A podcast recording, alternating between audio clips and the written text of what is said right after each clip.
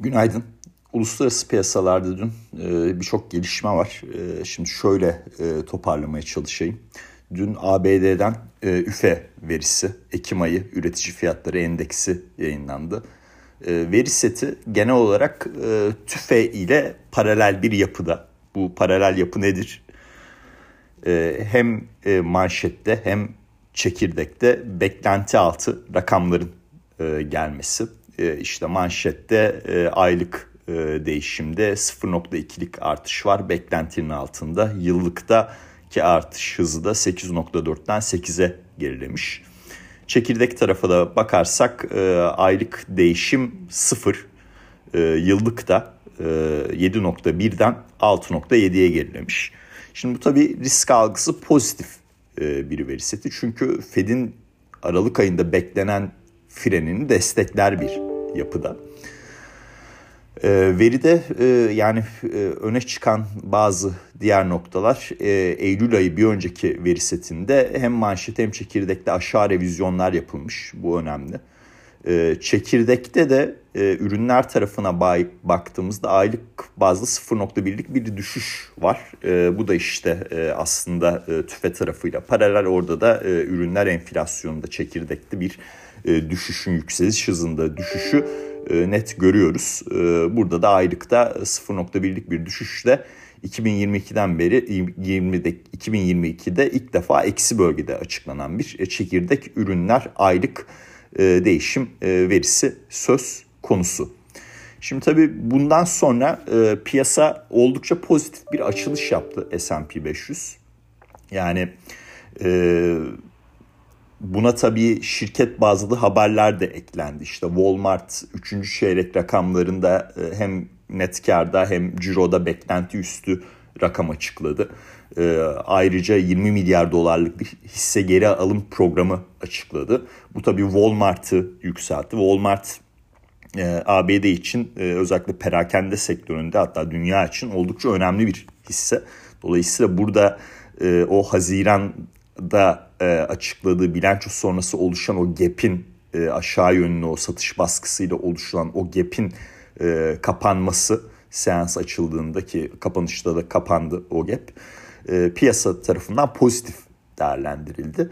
E, bir de e, yani tabii teknoloji tarafında işte e, Bank of America Netflix için al tavsiyesi vererek e, 370 dolar hedef fiyat verdi. Netflix'te hani bir önceki gün 299 dolardan kapanmıştı. 310 seviyesine e, kadar işte bir %5'in üzerinde e, bir e, primle seansı sonlandırdı. Ben 330 hedefimi orada koruyorum. İşte kısa orta vadede o hissenin o noktaya kadar gitmesini bekliyorum. Şimdi bir taraftan üfe e, S&P 500 pozitif. Diğer taraftan şirket e, haberleri S&P 500 e, pozitif. Tabii normal olarak biz seans içi 4030 sınırına kadar yükseldik. Ama ondan sonra çok tatlı olmayan bazı gelişmeler oldu jeopolitik tarafta. Ya şimdi bu Rusya-Ukrayna sürecini günlük bazda değil bir genel bir yapıda değerlendirmek lazım. Biz işte Biden-Xi görüşmesinde tutun e, işte G20'nin e, verdiği mesaj e, ondan sonra son haftalarda aylarda Rusya'nın o ihlak ettiği dört bölge dışındaki şehirlerden çekilmesi vesaire daha böyle savaş risklerinin azaldığı bir ortamda bulunuyorduk. Dün ABD seansının içinde Polonya sınırının içine düşen bomba işte füze e, konuşuldu. İki kişi de e, vefat etmiş e, durumda. Tabii bu otomatikman bu jeopolitik riskler farklı bir boyuta mı evriliyor noktasına bize getirdi.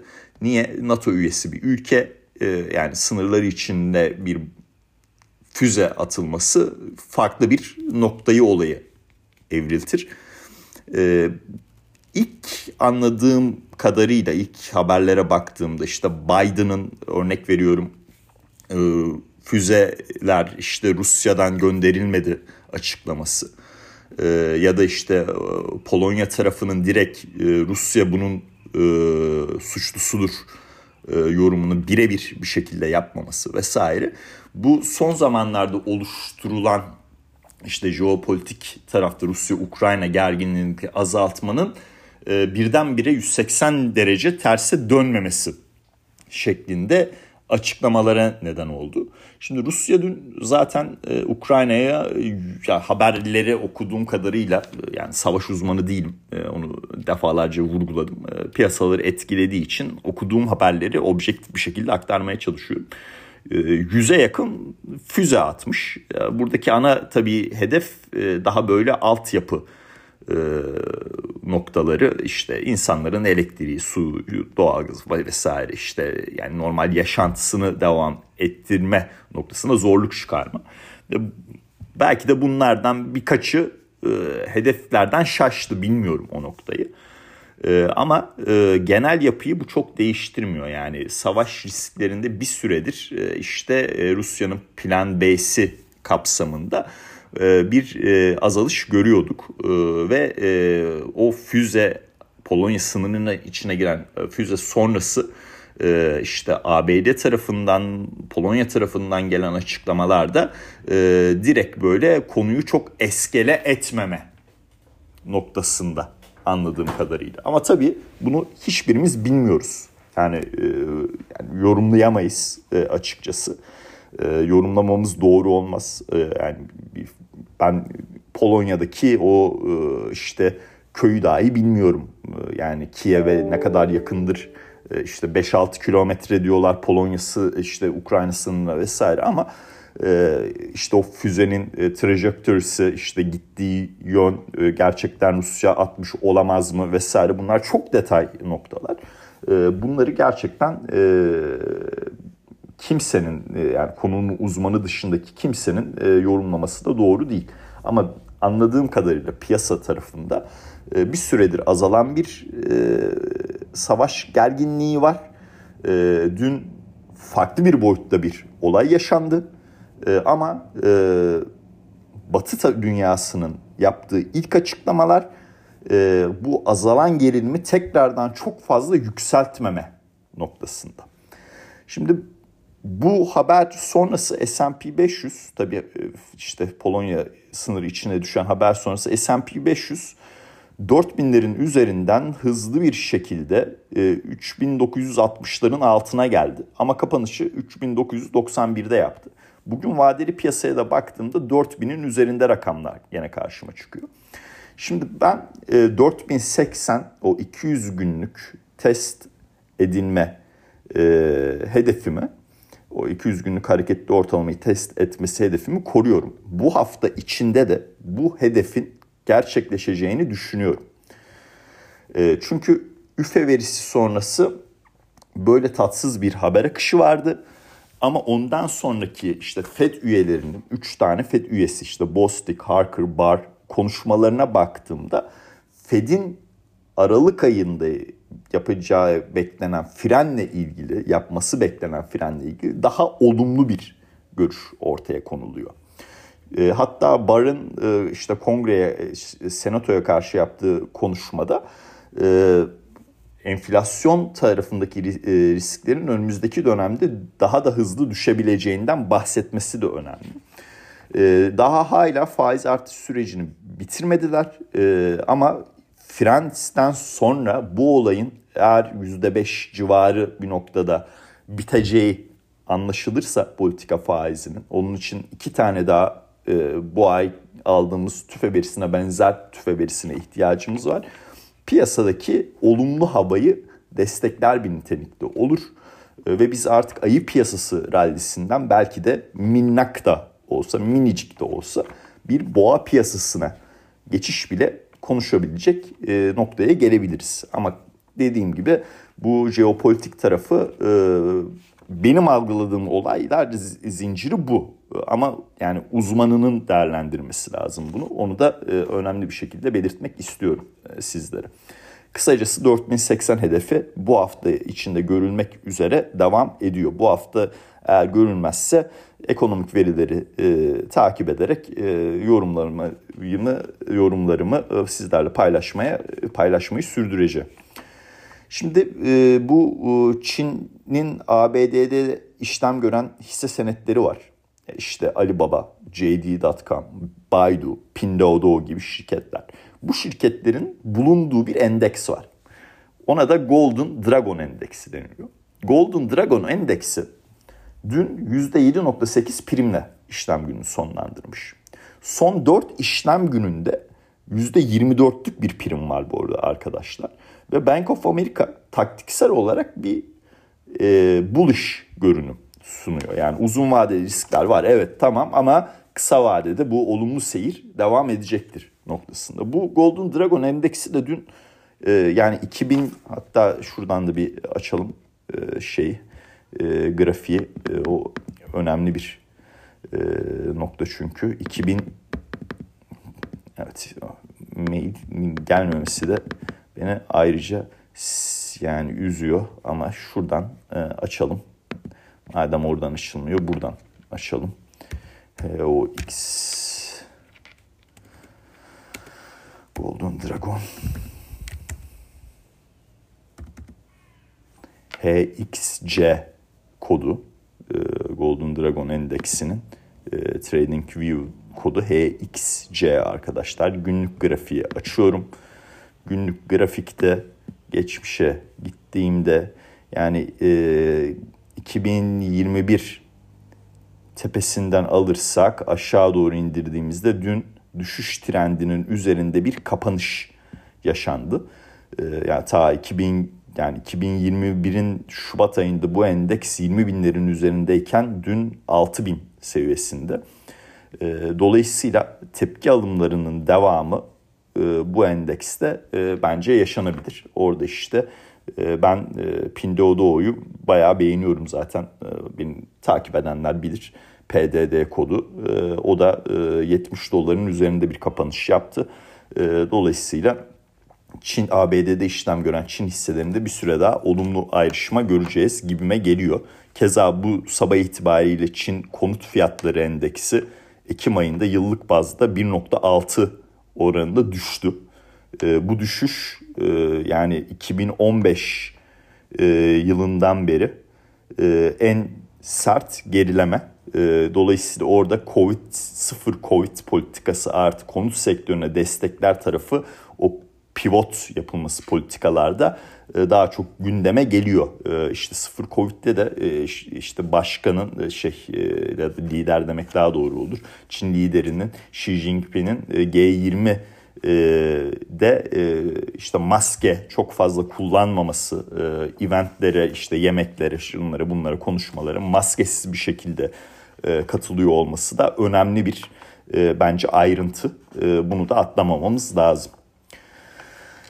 Yani sonuç olarak üfe verisi sonrası gün içi her ne kadar tatsız bir haberle de karşılatsak e, ana trend e, kafamdaki fiyatlamalar değişmedi. Yani e, işte S&P 500'de 200 günlük hareketli ortalamanın test edilmesi e, 4080 seviyesi e, dolar endeksinde 200 günlük hareketli ortalama desteğinin aşağıda test edilmesi 104.90 105 diyebilirsiniz oraya kadar geri çekilme. E, dün euro dolar 200 günlüğünün üzerine çıktı ama kapanışı yapmadı. Tek seferde yapması e, zaten makul değil, e, mantıklı değil. 200 günlük şu anda 1.0420 seviyesinde. Yani 1.0350 korunduğu sürece tekrardan buraya bir deneme yapıp üzerinde kapanış yap, yapamayacağı e, takip e, edilecektir diye düşünüyorum. Eğer kapanış olursa e, teknik açıdan e, yani 1.0550 1.06 seviyeleri de söz konusu olur ama e, eğer kapanış olursa yani euro dolardaki yükseliş arkadaşlar güçlü euro nedenli değil bunu altını çize çize söylüyorum. Dolar endeksinin 2022'de aşırı derecede değerlenmesiyle beraber Fed'in frene basma teması altında bir düzeltme sürecinde bulunması. Yani dolar değer kaybediyor, euro değer kazanmıyor. Öyle e, özetleyeyim size. Ee, diğer noktalara geçecek olursak da e, iki tane daha e, yani fiyatlamalarda işte altında 1804 hedefim devam 200 günlük ortalaması direnç seviyesi 1770'in üzerinde kaldığımız sürece orayı test edeceğiz diye düşünüyorum. ABD 10 yıllıkları da 50 günlüğünün altında bir kapanış yapmaya çalışıyor. Ee, orası biraz daha hassas bence yani oradan çok emin değilim. E, orada yani ciddi olarak e, sadece şey değil bir fren sinyali değil bu düşüşün devam etmesi açısından e, ne noktada biteceğini de e, öğrenmemiz lazım bu olayın. E, dolayısıyla orada biraz daha artık temkinliyim ama %4'ün altında kaldığı sürece ABD 10 yıllık tahvil getirileri e, endeks açısından pozitif hava devam edecektir. E, dolar endeksindeki o e, düzeltme sürecinin de e, kolay kolay e, biteceğini e, zannetmiyorum. İki tane haberden bahsedeceğim. Ondan sonra bugünlük izninizi rica edeceğim. Birincisi SpaceX e, bu Elon Musk'ın e, işte e, şirketi 150 milyar dolardan bir yeni bir finansman turuna çıkacağı belirtiliyor 150 milyar dolar değerlemeyle. Bu tabii SpaceX'i e, TikTok'un e, işte holding şirketi ByteDance'in e, üzerine taşıyacak bir e, finansman turu olur. Bu şu açıdan değerli arkadaşlar. E, bu e, özel piyasalar, özel sermaye piyasası, e, private market e, denen taraf e, son zamanlarda bu kripto gelişmelerinden çok negatif etkilendi. Yani FTX'in birdenbire iflas etmesi, e, çok ciddi yükümlülüklerin olması orada. E, işte birçok şirket, işte girişim sermayesi, e, emeklilik fonu, işte özel sermaye şirketleri FTX'te yatırımcı. Hani onlar zaten paraları çizdiler. Yani değeri sıfıra götürdükleri için yani örneğin Sequoia 200 milyon doların üzerinde parayı zarar olarak yazdı. Ama daha da önemlisi bence yani orada tutulan paralar var. E, bu sadece şey de değil, bireyseller değil. Yani e, kripto yatırımı yapanlar da paralarını orada fonlar vesaire tutuyordu. Onların o paraları geri alıp alamayacağı çok ciddi soru işareti. Dolayısıyla private market yani özel sermaye alanında FTX sonrası e, risk algısı daha da kötüleşti. Eğer SpaceX bu 150 milyar dolardan yeni fonlamasını tamamlayabilirse bu özel sermaye tarafında bir miktar böyle e, umut verir. E, insanlar biraz daha rahatlar. E, işte değerlemeler hep böyle aşağıya gitmiyor bakın noktasına getirir. E, bu açıdan önemli takip ediyorum. Bu demek değildir ki 40 dolar yükselecek falan öyle bir şey değil. E, sadece genel yapıyı e, söylemek için size aktarıyorum. İkincisi de Apple e, tarafından e, önemli bir haber var. Ee, yani e, çip üretiminde e, bir miktar riskleri hedge etmek için şimdi dün işte Buffett ve e, Taiwan Semiconductor Manufacturing'i konuştuk. Tayvan'ın ne kadar önemli bir yer olduğunu size belirttim. İşte global çip pazarının yüzde kırkına sahip bir bölgeden bahsediyoruz. Ee, ve e, anladığım kadarıyla Apple e, kendi üretimini bir miktar hedgeleyebilmek için Arizona'da bir tesis kuracağını çip üretimi tesisi kuracağını açıklamış. Bu önemli. E, demek ki e, piyasa yani en azından şirketler tarafı e, bu Rusya-Ukrayna e, risklerinden çok artık o Tayvan noktasına daha çok orta uzun vadeli odaklanmaya başlıyor. Yani aklımızın köşesinde bu kalsın. Şu an için Biden-Xi görüşmesinden bu riskler kısa vadede azaltıldı, tansiyon azaldı ama orta uzun vadede Apple'ın attığı bu kendi risklerini dağıtma noktasındaki gelişme bence oldukça önemli. E, iki haber dedim de bir tane daha paylaşayım. E, Google'ın yatırımcılarından biri e, Google'ın da e, binlerce kişiyi işten çıkarabileceğiyle ilgili dün bir açıklamada bulunmuş. Yani ABD'de şirketler tarafından gelen istihdam verileri hiç iyi olmamaya devam ediyor. Bir noktada bu e, şeye de yansıyacak. E, resmi rakamları da yansıyacak. Resmi rakamlara yansımaya başladığında FED açısından e, enflasyon risklerinden istihdam risklerine doğru bir geçiş olacak. kısaca 2022'de FED açısından enflasyon riski vardı. Jeopolitik tarafta da Rusya-Ukrayna gerilimi vardı. Eğer bu dünkü olay e, bu tarafı çok daha farklı bir noktaya eskele etmezse jeopolitikte Rusya-Ukrayna konusunu 2023 ve sonrasında sanki FED tarafı daha çok enflasyon risklerinden istihdam risklerine odaklanacak gibi e, jeopolitik tarafta da Rusya Ukrayna'dan daha çok Tayvan noktasına geçiş yapılacak gibi anlıyorum ben e, haber akışlarını genel olarak değerlendirdiğim zaman.